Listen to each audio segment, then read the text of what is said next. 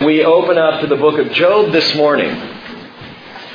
There's an old Shakespearean line from the play Hamlet My words go up, my thoughts stay low. Words without thoughts never to heaven go. And how often is it that we, are, we find ourselves in that place where we're spouting language, where we're saying religious phraseology, even in our prayers, and it's not really meaning anything. It's not, it's not the heart. The reality is, we have to get out of that place of the soul. And we've talked recently about the body, the soul, and the spirit, these three aspects of who we are. We looked at that in, in all three of the post exilic books of Ezra, Nehemiah, and Esther, and how they portrayed each one of those elements. Very interesting. But we spend so much of our lives in the soul, in, in the intellect, in the reason, in the mind. You know, wanting to think it through and wanting to know the answers and to have understanding and to spout then those things that we've been taught. And the Lord is continuing, at least in this fellowship, He is continuing to say, Come on, come on. He wants to draw us out of the soul and into the spirit, into that place of real relationship. This is life. And Lord, we need help dealing with life. And God is real, my friends. This is, this is not religion. I, I have, I'm so tired of religion. I don't want it in this barn in my life. I mean, can I hear an amen you do not want religion? we want it real. And God would say to us this morning, absolutely keep it real. Because I'm real. And that's what this is about. It's not about conquering yet another biblical book as we go through. It's not about more intellectual spouting off. My friends, it's about drawing near to the will and purposes of God. It's about walking with our Father. And even in the worst of circumstances, knowing God is there. Well, I'm, I'm getting ahead of myself. Job chapter 1, in verse 1. It's going to read a little of this passage. We'll come back and really attack it Wednesday night a little further, but I want to give you an introduction. And I'll warn you about the first half, maybe three fourths of, of the teaching this morning. It's very intellectual. It's a lot of background and what's going on and helping us to get, get our, our feet on the ground with Job here. But we're not going to end in that place, I promise. We'll end in that place of the heart, the spirit, and where the Lord wants us to be. But I think we need to move through some of this to get there. There was a man in the land of Uz, not Oz, Uz, whose name was Job, and that man was blameless, upright, fearing God, and turning away from evil. Uz, by the way, was a place uh, probably in Syria, or the, in the Syrian desert. That's where they believe that was located. Seven sons and three daughters were born to him. His possessions also were 7,000 sheep, 3,000 camels, 500 yoke of oxen, 500 female donkeys, and very many servants. And that man was the greatest of all the men of the East. His sons used to go and hold a feast in the house of each one on his day, probably on his birthday. And they would send and invite their three sisters to eat and drink with them. What is verse 4 telling us? It's a party family. Verse 5 When the days of feasting had completed their cycle, Job would send and consecrate them, rising up early in the morning and offering burnt offerings according to the number of them all. For Job said, Perhaps my sons have sinned and cursed God in their hearts. Thus Job did continually. I don't know if Job was Catholic. But, but there's an indication of a sense of needing to, to do some penance here for his children. Verse 6. Now there was a day when the sons of God came to present themselves before the Lord. And Satan also came among them.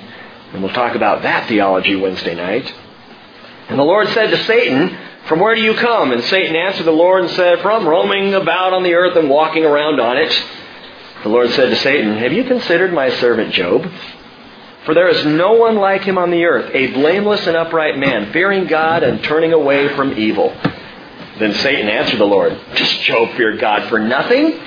Have you not made a hedge about him and his house and all that he has on every side? You bless the work of his hands, and his possessions have increased in the land. But put forth your hand now and touch all that he has, and he will surely curse you to your face. And the Lord said to Satan, Behold, all that he has is in your power, only do not put forth your hand on him. So Satan departed from the presence of the Lord. Father, we come before you just asking again that your Spirit be our teacher, that your Spirit enlighten us, give us revelation into the things that truly matter. Help us to see into the heart of why you put this book in your great book and of why you have us here today. In Jesus' name, amen. His name is Robert Burns. He's known as Scotland's most famous national poet. It was back in 1788 that he wrote a verse set to an old Scottish folk melody, and whether you realize it or not, you either heard it or sang it this past week. Should old acquaintance be forgot? And never brought to mind, should old acquaintance be forgot, and days of old lang syne. And I have sung that song, and I have heard that song, and every year I wonder, what does that song mean? Old Lang Syne, you know, and I finally looked it up. Love Google. looked it up, and it's, it's an appropriate verse as we begin the book of Job, for it simply means old long since, days long past, the old long ago. We are beginning the new year with an old book. How old is the book of Job? Well, some try to place it back in the days of the exiles, with Ezra the scribe as the author, which would put it about 2,500 years ago. That's pretty old. But people who believe that also believe that Ezra wrote the book as a fable. Didn't really happen, not a legitimate story, not a historical account, but more of a spiritual fable to kind of help people along their walk. And next one, people argue that Solomon may have written it. Because of its poetic framework and the apparent wisdom contained in its words, that would place it at 3,000 years old, even further back. There's some weakness to that argument. You go further, and Jewish tradition believes that it was Moses who wrote the book, also as kind of a, a truth tale or a, or a fable. That would put it at 3,500 years ago. It's so interesting sometimes to read the commentaries and look at how hard people try to make something fit into a theological framework that they started with, rather than letting Scripture speak, letting it prove itself to be when it was and, and, and what it is. And I believe because of that, and we're going to share some things, we're going to show you some things this morning, that it's older still. In fact, I think the evidence is heavy on the side of Job being the oldest book in the Bible older than Genesis, written long before the Torah, that this book that we're about to study is the oldest. It's the one that's been around the longest. Conservative scholars place it in the days of the patriarchs. That would be the time of Abraham and Isaac and Jacob, at least 4,000 years ago. And they place it there for good reason. Now, it's interesting if you're studying through the Bible, we saw back in the book of Genesis, those of you who can remember six years ago, long years, you know, old lang syne. Genesis chapter 10 and verse 29, there is a name listed there among the descendants of Shem, the Shemitic people, and the name is Jobab. And there are those who believe that Jobab is Job. He's one and the same uh, person to whom all these things happen in the book of Job. And that's definitely a possibility. That would place him squarely, that would place the book squarely in Abraham's day, which would be the time that this Jobab, Job, Eob lived. Now, as far as the author of the book is concerned, obviously there are those who would say, well, isn't that Job? Because of the first person detail in the writing, and that's, that's possible. Um, there's another interesting possibility that I want to throw out to you that I personally lean toward a little bit. There's a young man who appears toward the end of the book. Turn over to Job chapter 32. Job 32. I figure if you're in the book of Job already, finding Job 32 won't be too tough. Comes after 31, before 33. Keep going to the right. Job chapter 32. Watch this. Verse 1. Then these three men ceased answering Job because he was righteous in his own eyes. We're going to go through this. Three friends of Job who show up to give him comfort, and all they do is condemn him. Three idiots who don't know what they're talking about. Now, this is interesting, and we'll get into this, but just because it's in the Bible doesn't mean it's the truth of God. What do you mean, Rick? I mean, the Bible tells it like it is. What these men say to Job is not good advice. And you need to understand that going in, and I'll point it out as we go, but you're going to hear different men here speak things. They're going to say things to Job, and they're not right. They're way off. Which is why the whole counsel of the Word of God is important, not picking certain verses or parts out to, to fit into your framework. You read the whole book of Job, you come around to verse 32, where you read these three men ceased answering Job because he was righteous in his own eyes. Verse 2, But the anger of Elihu, the son of Barachel, the Buzite, of the family of Ram, burned. Against Job, his anger burned because he justified himself before God. And his anger burned against his three friends because they had found no answer and yet had condemned Job. So at this point in the book, suddenly you realize, well, these guys are wrong. They've been wrong the whole book. We're going to spend the next several weeks with three guys who are wrong. And you'll find some truth in it, not in what they're saying, but in the opposite of what they say. But verse 4 says this, Now Elihu had waited to speak to Job because they were years older than he. And when Elihu saw that there was no answer in the mouth of the three men, his anger burned. So Elihu, the son of Barachel the Buzite, spoke out and said, I am young in years and you are old. Therefore, young people don't say that, by the way. It's an inappropriate thing in our culture and day and age. I'm young in your years and you are old. Therefore, I was shy and afraid to tell you what I think. I thought age should speak and increased years should teach wisdom. But it is a spirit in man. And the breath or the spirit of the Almighty gives them understanding. Interesting. Elihu speaks by the Spirit of God. That's one of two reasons why I think Elihu is the writer of the book of Job. Because he's the only one in the entire book who speaks by the Spirit of God. Job doesn't. Job is speaking out of his soul. His friends are somewhere between soul and flesh. They are not speaking by the Spirit. They're speaking out of human wisdom. But Peter says, know this first of all, that no prophecy of Scripture is a matter of one's own interpretation. For no prophecy was ever made by an act of human will, but men moved by the Holy Spirit spoke from God. 2 Peter 2, 20 and 21. What this tells us, and what I think we learn from Elihu, even in these few verses, is something we've talked about before. Age is no guarantor of wisdom. Anybody can be an old fool. But the young among us can even be wise if they are speaking by the Spirit of God. This is a truth that we need to understand. In fact, it's something worth praying as we get up in the morning. Lord, help me to speak your words today and not mine. Because my words are rarely full of wisdom, but his words are always full of wisdom.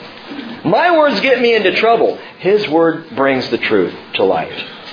1 Timothy 4:12, we see a young man, young Timothy, a young pastor who has the Holy Spirit. And Paul says to him, let no one look down on your youthfulness, but rather in speech, conduct, love, faith, purity, show yourself an example of those who believe. Well, how can a young man do that? Because he's full of the Holy Spirit. And it's the Spirit who brings wisdom, not the experience of man. 1 Corinthians 2:12 Paul says we have received not the spirit of the world but the spirit who is from God so that we may know the things freely given to us by God. And then Peter wrote in 1 Peter 4:11 great verse he said whoever speaks is to do so as one who is speaking the utterances of God. In other words if you're going to open your mouth and speak for God you better be speaking by God by His Spirit and not by your own understanding. J. Vernon McGee said, I would like to write these words in the chapels of every seminary in this country. Which words? Whoever speaks is to do so as one speaking the utterances of God. For truly there are far too many people out there, pastors, teachers, whatever, who are speaking out of their own minds, out of their own wisdom, rather than just speaking the words of God, which are wisdom and truth. Well, that's what Elihu does. He speaks by the Spirit. Verse 9 goes on and says, he says, the abundant in years may not be wise, nor may elders understand justice. So I say, listen to me. I too will tell what I think. Behold, I waited for your words. I listened to your reasonings while you pondered what to say. I even paid close attention to you. Indeed, there was no one who refuted Job. Not one of you who answered his words. Do not say we have found wisdom. God will rout him, not man. For he has not arranged his words against me, nor will I reply to him with your arguments. What's Elihu saying? The arguments you guys have been laying out for 31 chapters are lame. It's not wise. It's not wisdom. Now watch this. It says, verse 15, they are dismayed. They no longer answer. Words have failed them. You see what just happened? Between verses 14 and 15, he's no longer talking to them, he's talking about them. Okay, he was speaking directly to them, and this is key. This is one of the reasons I believe Elihu probably wrote Job, because we're getting insight into his thoughts, not his words. Up until now, he's speaking words, but now all of a sudden, and I know there are quotation marks there, but that was added. That's not in the original Hebrew. All of a sudden, they're dismayed. They no longer answer. Words have, words have failed them. Shall I wait because they do not speak? Because they stop and no longer answer? I, I too will share my opinion. I will share. I will also tell my opinion. I'm full of words. The spirit within me constrains or literally compels me. So all of a sudden he's thinking. We have the thought process of this man Elihu. So you got two possibilities. Either Job was enlightened by the Holy Spirit to know what Elihu was thinking and so jotted that down in his notes, or Elihu at least co-wrote the book of Job with him and was sharing what he was thinking at that very moment. So he speaks by the Spirit and he shifts to his own thoughts. And for those couple of reasons, I think Elihu is in good standing for an author of this book. Now, whether it's Job or Elihu is, is neither here nor there. Both may be writing the book together. In fact, we know the book of Job ends with Job dying, so he obviously didn't write that line. But we know this for a fact. The Holy Spirit, the Holy Spirit has something to say through this book to us. I want to give you a few more single word characteristics, and you can flip back to chapter 1. A few single word characteristics of Job's era, uh, of his day, as described here. Because I want you to really understand why we would place the book of Job in the days of the patriarchs. And just hang with me, it's important that we get this. Number one, lifespan. Lifespan. Chapter 42, verse 16 tells us that Job lived 140 years beyond his calamities, so that would put him around the 210, 215 year age range, roughly, when Job died.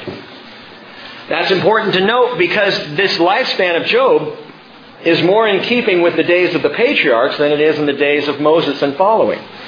Abraham, we know, lived to be 175, Isaac 180, Jacob 147. So for Job to live roughly 200 years would make sense back in the days of the patriarchs when people were living longer, but not in the days after the law was given when people were not living as long. So lifespan is one clue. There, there are a number of clues here. That's just one.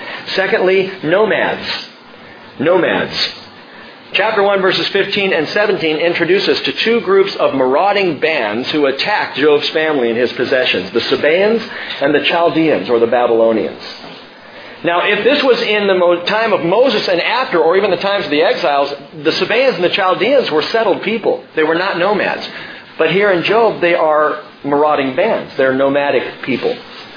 The Sabaeans and the Chaldeans, we know historically, were nomadic people in the days of the patriarchs. So that right there points again to this older time frame for the book of Job. Another interesting point is number three, wealth. The wealth of Job is described this way, verse 3. His possessions were 7,000 sheep, 3,000 camels, 500 yoke of oxen, 500 female donkeys, and very many servants. That's how the patriarchal wealth was typically described. If you read about Abraham's wealth, it was described in terms of sheep and oxen. If you look at Jacob's wealth, it was all the, the animals that he had. That's what was seen as wealthy. Not money. That would come as a later sign of wealth. But in the days of the patriarchs, again, this wealth indicates Job lived at that time. Number four. Number four is heirs. Heirs, chapter 42, verse 15, tells us that Job's daughters, along with his sons, received the inheritance. It was divided equally among all of his children. Under the law of Moses, that was not the case in Moses' day and, and following among the Hebrew people, the daughters did not get the inheritance. The sons alone received the inheritance and then were to care for the daughters because they had the inheritance. They were the overseers of what was given to them by the fathers. Except for one exception. And let's guess this first hour. To see if anybody knows. Do you remember what the exception is? Zelophehad's daughters. Right on, Rachel. Zelophehad's daughters. I know that was on the tip of most of your tongues this morning. it's a great story where these daughters of this man named Zelophehad, there are no sons. And the inheritance is going to be lost. And they go to Moses and say, look, well, that's, it's not fair. We're going to lose the inheritance. Moses takes it to the Lord, and the Lord says, you give the inheritance to my girls. Because God does care for his daughters as much as his sons. Even more so in Christ Jesus. And I'm going to repeat what Les said last week. The, the one thing that, my, my favorite thing he said through the whole teaching, and by the way, it was long, wasn't it? I mean, it was long last Sunday. I thought, when is he going to stop? Touche. I told Les was great. I went home and, and he made that comment about me being long-winded. And so I went home and I looked on the little recorder. 52 minutes, baby! he said, he said, ladies, you need to know this. In Christ you are sons. If we have to be the bride, you have to be sons. I think that's great. That, that'll preach, my friend. And Paul wrote this to us, Galatians chapter 3, verse 28. There's neither Jew nor Greek, slave nor free, male nor female. All are one in Christ Jesus. You know, there's no, there's no status other than that we are all his children, all co-heirs of the gospel of Jesus Christ. What a blessing. If you belong to Christ, Paul says, you are Abraham's descendants, heirs according to the promise, sons and daughters. But in Job's day, it was sons and daughters, and that was a sign of the times. Again, the patriarchal period. Number five. Now, lifespan, nomads, wealth, heirs. Number five, words. There are dozens of words used in the book of Job that aren't used in any other book in the Bible. Any other book in the Hebrew Scriptures. Dozens of ancient Hebrew words. Five different words are used for lions in chapter 4. Six synonyms are used for the word traps in chapter 18. Six words are used for darkness there in chapter 3 and in chapter 10. And these non-repeated words here in the book of Job seem to have passed into Hebrew antiquity by the time Moses comes along and the exiles after that. Words no longer used. They just kind of fall off. Another sign that the writing of Job happened 4,000 years ago in the days of Old Lang Syne. Number six, languages. Now this is interesting. Once the people of Israel got settled in the land and Hebrew was obviously the language that they spoke, it was very, very protected. Other languages were not accepted so much. You spoke Hebrew, and, and Hebrew was, the, was the, the, the important language to speak. Well, the vocabulary in Job has influences from several ancient languages. It's written in Hebrew, but you see influence all over the place. Akkadian and Arabic and Aramaic and Sumerian and Ugaritic, which I know some of you love to speak today. Those of you who are Ugarites, I guess. I don't know. But it's unusual for any Hebrew book to have so much outside influence as the book of Job does, language wise. That's a sixth reason. Number seven, education. Education. These are not brainless idiots in this book, but they are well educated people. As we go through this, you're going to discover the book of Job deals with subjects ranging from astronomy to geology, hunting, mining, travel, weather, zoology, and even legal terminology, not to mention the fact that it is laced with great sarcasm and satire which is a sign of high intelligence. More sarcastically. You might say, though, okay, well, education, I would think that would speak to a, a, an earlier time or more recent time, because aren't we evolving and becoming more intelligent?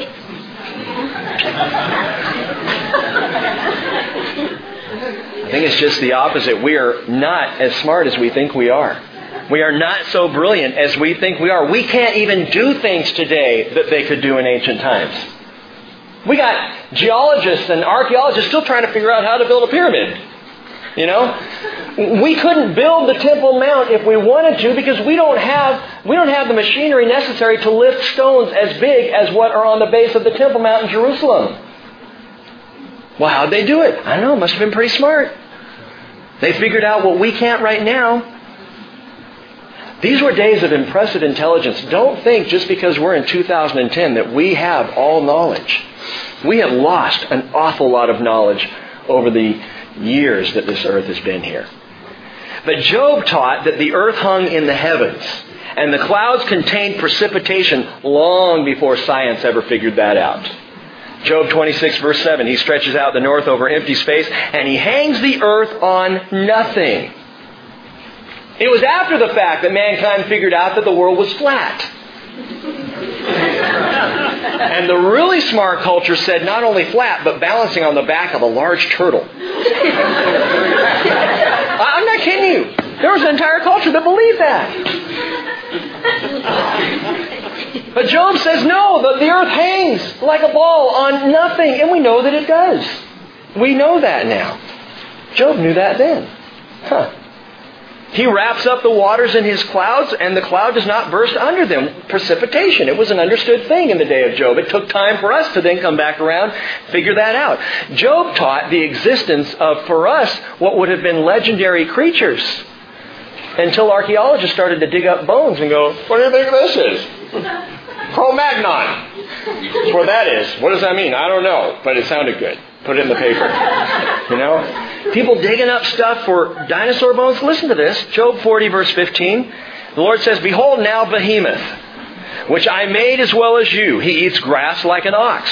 Behold now his strength in his loins and his power in the muscles of his belly. He bends his tail like a cedar. The sinews of his thighs are knit together. His bones are tubes of bronze. His limbs are like bars of iron. Some commentators said, well, that's a hippopotamus. to which I say, what hippopotamus has a tail like a cedar? Have you seen the hippopotamus tail? That little. The little thing that all of us wonder what's it even doing there? You know? Just tail like a cedar. This is something something interesting. Limbs like bars of iron. Young earth creationists they believe, and, and I think they're onto something here, that what he's talking about is the Apatosaurus. Brontosaurus was the old name. Job knew about that. The Lord spoke of this. He said in Job 41, verse 1, Can you draw out Leviathan with a fish hook? Some said, Leviathan. Well, that's a crocodile. A lot bigger than that. In fact, it's probably something along the lines of what's called a Kronosaurus or a giant Sarcosuchus. I had to look them up, don't worry about it. And big dinosaur-like crocodiles. Huge creatures that are defined or talked about in the book of Job. And it's very interesting that they would be mentioned and that the Lord would know about them long before we unearthed anything that we could piece together. But whatever these creatures were, the uneducated writer of this ancient book clearly didn't know much, did he? No, there was a great deal of education that we see present here in the book of Job. There's one more critical word, though, that, that we need to note to date the, Arab of, the, the era of Job. Number eight is Shaddai. Shaddai. Shaddai in the Hebrew. You've heard El Shaddai, God Almighty. Shaddai, the word, the name Almighty, is used more in Job than anywhere else in the entire Old Testament combined. As a matter of fact, 31 times the name Almighty is used to define or describe God in the book of Job. It's only used 17 more, more times in the rest of the Hebrew Scriptures. That's important to note. Important to realize.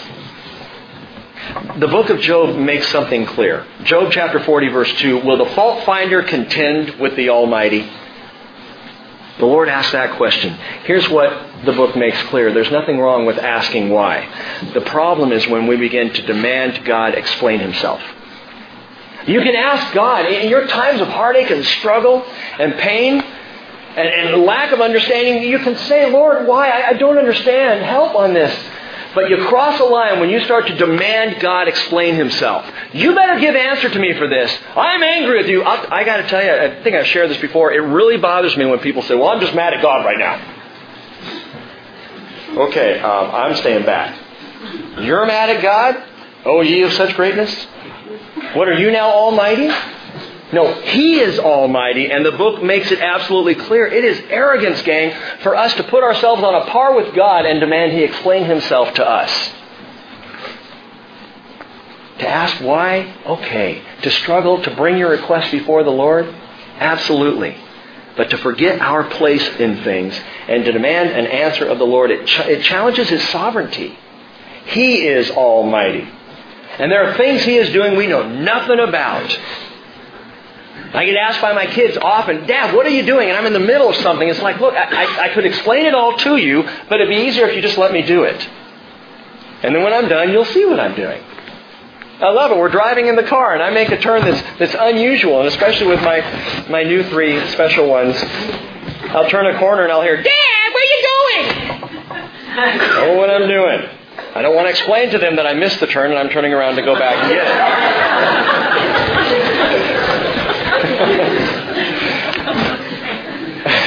it. the book of Job begs this question Do we believe that God knows what He's doing? And maybe from time to time we need to stop our mouths from flapping and say, wait a minute. This is God. Do I believe that He knows what He's doing? Well, for all these reasons, and actually many more, Job is the old lang syne of the Bible, the book of old long since, the oldest book in Scripture. Now, there's a reason I'm pressing this point of the age of Job. Well, I want us to push back and see how old it is. God doesn't wait until eons of human history have passed before finally standing up and saying, okay, I know you guys have had a lot of pain, heartache, and struggle, so I'm going to explain it to you now. He begins there. That age old question that people ask, why must bad things happen to good people? And we're still asking it today. Well, guess what? God answered it over 4,000 years ago. It was one of the first answers that He gave us. And then why are we still asking the question? Because we're stupid. because we're idiots. Because we haven't taken the time to sit down and say, okay, Lord, you gave an answer in this book. Let's see what it is. Let's start in verse 1, chapter 1, and let's walk it out. And let's see what God's answer is to this issue of human suffering. Bad things happening to good people.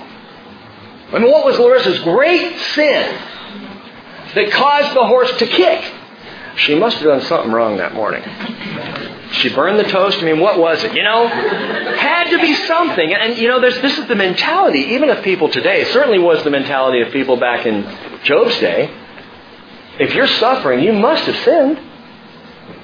If you're wealthy and things are going well, you must be doing right. Jesus debunks that whole thing. We'll get there in just a minute.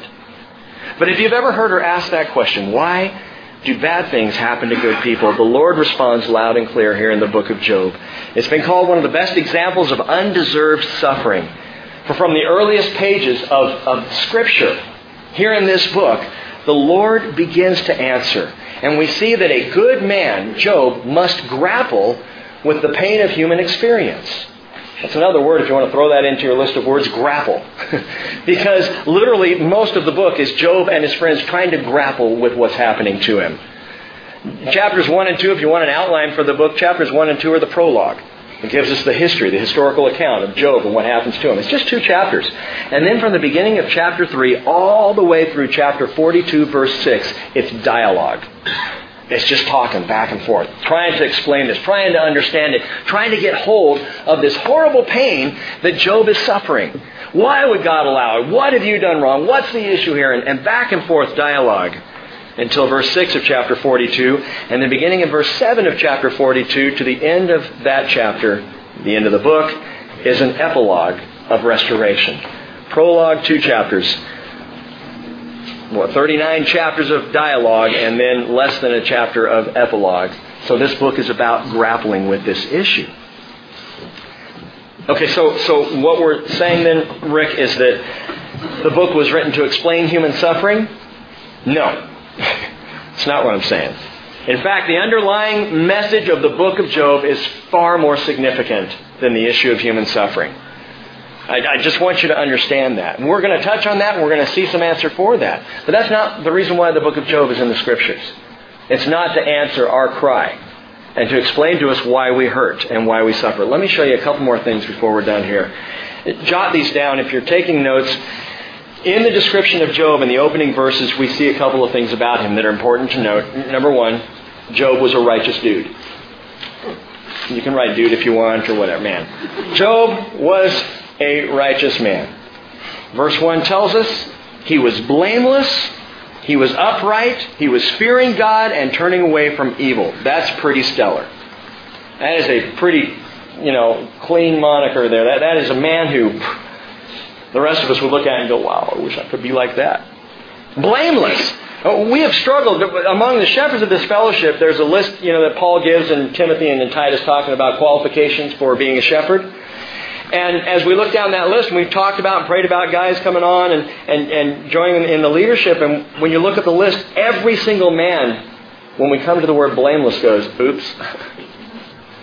And so as I share first hour, after second hour, all the shepherds are going to come forward, we're going to resign, be done.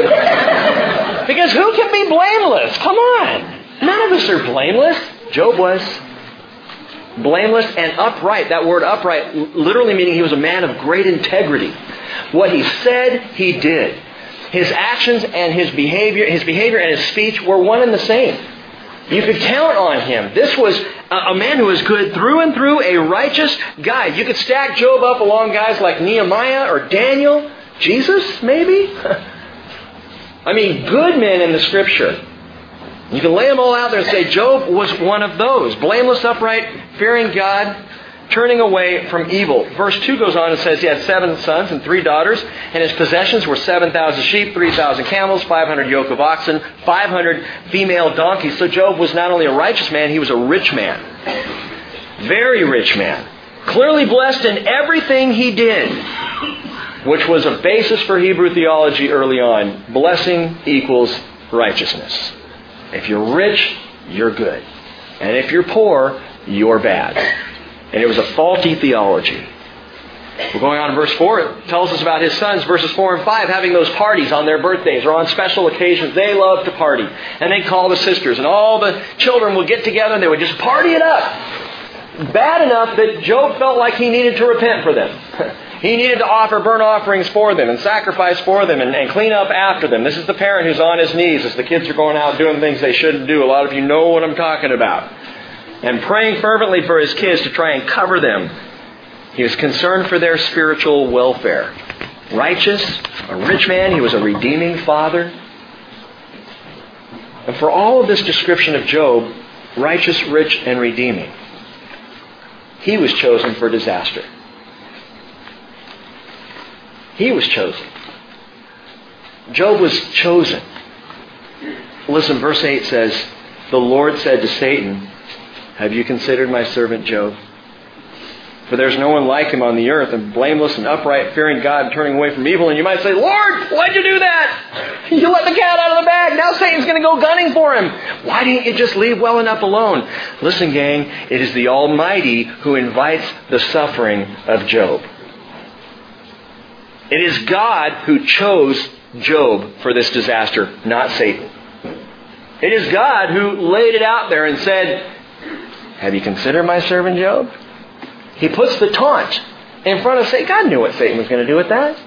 But you think the Almighty missed it on that one round? He knew what Satan was going to do, how Satan was going to react. Why? Why, Lord, would you do that? Why do you allow good things to happen to bad people? More than that, he didn't just allow bad things to happen to Job. He invited bad things to happen to Job. He might as well sign, sealed, and deliver the envelope. Job's pain. Return address, the Lord Almighty. He sets Satan loose to go do this. Why do bad things happen to good people? Well, let's answer this with another question. What made us think there were any good people? Where did we ever get the idea that there were good people? Jack Johnson sings in the song Good People, Where'd all the good people go? I've been changing channels. I don't see them on the TV shows. Neither do I. Where are the good people? A, a righteous uh, or a ruler questioned Jesus, Luke 18, verse 18, saying, Good teacher, what shall I do to inherit eternal life? And Jesus said to him, Why do you call me good? No one is good except God alone. Jesus' words. Now, Jesus was implicating himself in that statement that he is God. So he deserves to be called a good teacher. But the point remains, no one's good. No one's good. Job, for all his righteousness, was not good any more than you or me. We're people. We're human beings. We need to rid ourselves of the idea that there are any truly good people inherently. And once we've done that, we can get down to the nitty gritty of Job. There's a far more important issue than good versus bad. Then why does a good man have to go through struggling? Hey, we all, we all literally deserve it. Well, that's not very nice of you to say, Pastor. I'm a pretty righteous man myself. Glad to hear it. You deserve what you get. We need to move away from that whole thinking. The book of Job is far more than an apologetic for why God allows bad things to happen to so-called good people. Here's the real issue of the book, and I need you really to dial in with me on this. Because I think you can misunderstand if you're not listening. The real issue is not good and bad, not justice, injustice. The issue of the book of Job is repentance. Job needed to repent. Let that settle for a minute. Job needed to repent. Well, Rick, now you're sounding like the friends of Job who condemns Job and told him he must have done something wrong and he's got to make it right. That's why all this is happening. That's not what I'm saying. Job needed to repent. Interesting, the Arabic derivative of the name Job, Eob, is to turn back, to turn around, to repent. Now stay with me. Think about this for a moment. Whose story in the Bible would you choose to be the ultimate picture of repentance? Adam? Well, Adam's fall was awful. I mean, you know, sin and death entered the world, man. So yeah, Adam's repentance, that would be a good place to start. What about Abraham? He lied, had a lack of faith, so he really went down a, down a bad road. And so to see him come back, oh, that's what I need to learn about repentance. Moses had anger issues. Kind of nice to see him getting right with God again after the fact. I think probably the apex, what most people would choose would be David. the whole David and Bathsheba thing, man, he blew it big time. And so we can go to Psalm 51 and we can read about David's repentance and say, that's the picture of repentance. Or Peter and his disparaging denials of Jesus, or Paul after his horrendous harassment of Christians. Those would all be good examples of repentance, and yet God chooses Job to teach us about repentance. He chooses a good man, a righteous man. And that's the whole point. I believe the Lord from early on, from old lang syne, the Lord wanted this most righteous man to be a picture for us in this earliest of messages of the necessity of repentance for all of us. There is none good, no, not one. There is nobody who is exempt from repentance. Okay, but Rick, I'm still hearing you say that Job deserved to be punished. No, I'm not saying that. I'm saying Job needed to repent. I'm saying Job was human. And there's only one Shaddai in this story. There's only one Almighty, and that's God. And He is the apex of all things. What I'm saying is this listen, He needed to repent. Job needed to turn to God. That's repentance. Well, didn't he do that? Look at verse 1. Says he was blameless, upright, fearing God, and turned away from evil. Turning away from evil is not turning to God. Lots of people turn away from evil. They're what we would call in this world the good people. The person who says, I don't need Jesus because I'm a good people. I'm part of that class of people. I have chosen not to do wrong. I care for my fellow man. I'm a philanthropist. I, am involved in, in good acts of good deeds, doing good things for all people. Great, you've turned away from evil, but you have not turned to God. And there's a huge difference. In fact, there's an eternal difference. To turn away from evil, great. The issue of the book of Job is to turn toward God. That's repentance. And that's what Job needed to learn. The question of good and bad came to Jesus in days of tragedy in Luke chapter 13. I'll quickly read this to you. Luke chapter 13. I got to get it in under 52 minutes or I, I lose to less. Luke chapter 13 and verse 1 tells us on the same occasion there were some present who reported to Jesus about the Galileans whose blood Pilate had mixed with their sacrifices. Tragedy has happened in Galilee. And Jesus said to them, do you suppose these Galileans were greater sinners than all other Galileans because they suffered this fate? I tell you, no. But unless you repent, you will all likewise perish. Or do you suppose that those 18 on whom the tower in Siloam fell and killed them were worse culprits than all the men who live in Jerusalem? I tell you, no. But unless you repent, you will all likewise perish. Jesus could have gone on if he was speaking today and say, Do you suppose that the 3,000 people killed when the towers fell some 10 years ago now?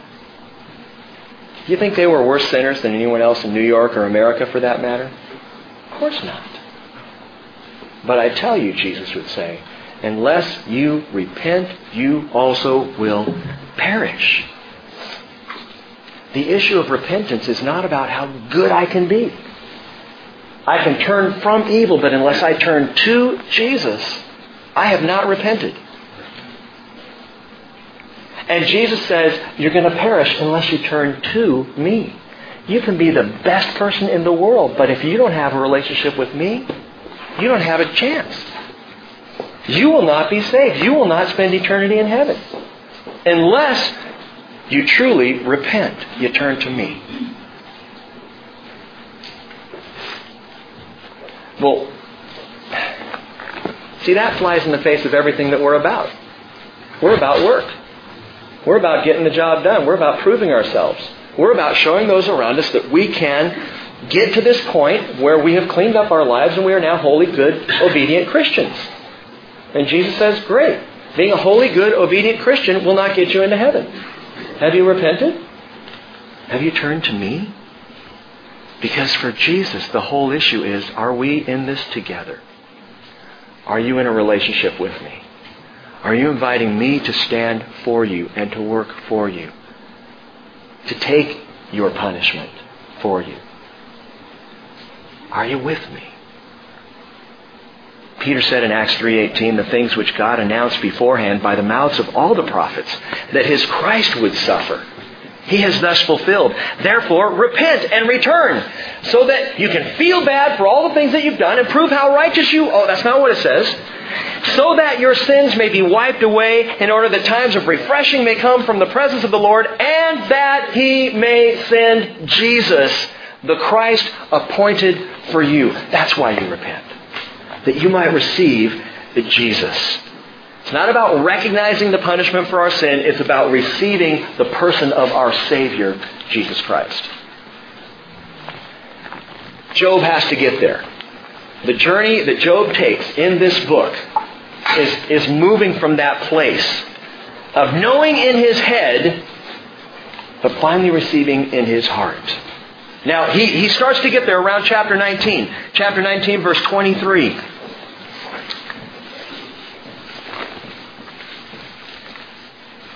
Job says, Oh, that my words were written. Oh, that they were inscribed in a book. They are. That with an iron stylus and lead they were engraved in the rock forever. Okay, these are important words. What does Job say? As for me, I know that my Redeemer lives. And at the last, he will take his stand on the earth. Job is speaking words of prophecy here, gang. Even after my skin is destroyed, yet from my flesh I shall see God. I know it, I know it, I know it. Yes, Job, you do in your head, but it hasn't gotten into his heart yet. He's the perfect example of that good, obedient, righteous Christian who knows God up here, but has no relationship with God right here. He's an example of those moments when, like me, last night, praying, speaking words, and realizing uh, this is religion I'm taught. I, I need to, I need to get back to the reality of what's going on here. And that's what he's invited us to is the reality of his love and compassion and grace for us. Job is not there yet, but when the book reaches its final conclusion, as the drama unfolds, as God finally answers, and it's awesome. What God has to say in a couple of chapters there, He lays everybody out. And finally, finally, Job in, in, chapter 42, verse 5 says, I have heard of you by the hearing of the ear, but now my eyes see you. What's he saying? I knew you in my head. Now I see you with my heart. I have now I get it. I get it, he says. And so what does he do? Therefore, I retract and I repent. And that is the key word of the book of Job. That's what it's about. This good, righteous, blameless man who needs to repent, to turn to Jesus just like you, just like me. And it doesn't matter who you are, how bad you've been, or how good you think you are. We have some awfully good people sitting in the barn this morning. Congratulations. But you need Jesus. Or you will not get there. When all is said and done here in the book of Job, you will discover it's not about Job at all, but it's about Shaddai, the Almighty. It is all about Him. Psalm 103, verse 1. Bless the Lord, O my soul, and forget, and all that is within me. Bless His holy name. Bless the Lord, O my soul, and forget none of His benefits who pardons all your iniquities, who heals all your diseases, who redeems your life from the pit, who crowns you with loving kindness and compassion, who satisfies your ears with good things so that your youth is renewed like the eagle. The Lord performs righteous deeds and judgments for all who are oppressed. Let's pray.